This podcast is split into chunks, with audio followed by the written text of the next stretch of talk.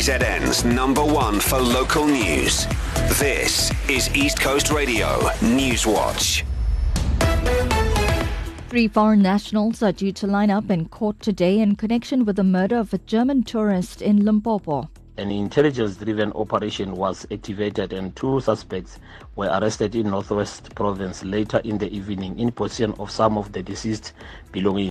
Limpopo police spokesperson Maliselele Dwaba says the first suspect was found in the tourist vehicle hours after he'd been killed on Saturday. The 74 year old visitor arrived in South Africa from Botswana on Friday. The next day, he went to the Lephalale area where it's believed he offered a man a ride. But police say the stranger plotted with his two friends to rob, assault, and kill the German national. KZN detectives trying to solve a triple murder case in Eshowe are appealing for assistance from the community. Three members of the Mkhize family were gunned down in their home in April last year. Since then, police have arrested one suspect. Tutuka Mthethwa's trial is set to resume next month.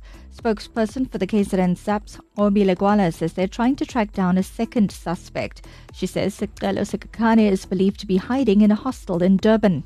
Six people were shot, three were declared dead at scene, and three sustained gunshot wounds and survived. Police uh, strongly believe that Stelo Tambais Kakane, who is 33 years old, is the second suspect. Anyone with information is urged to urgently contact investigating officer. Our government has paid tribute to the late Namibian President Hage Geingob, saying he fought alongside South Africa for freedom and dignity.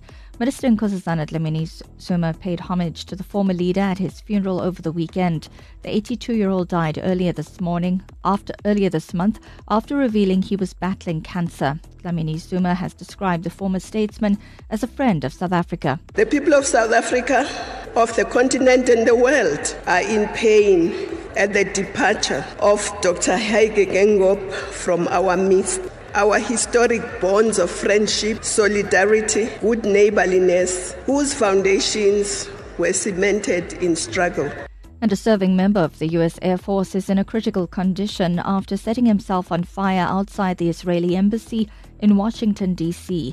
No one else is thought to have been injured. The man live streamed the incident online at one point saying he would no longer be complicit in genocide. The shocking act came as protests intensify across the U.S. against Israel's actions in Gaza. Israel has adamantly denied genocide allegations during its war with Hamas. A recap of our lead story. Three foreign nationals are due to line up in court today in connection with the murder of a German tourist in Limpopo.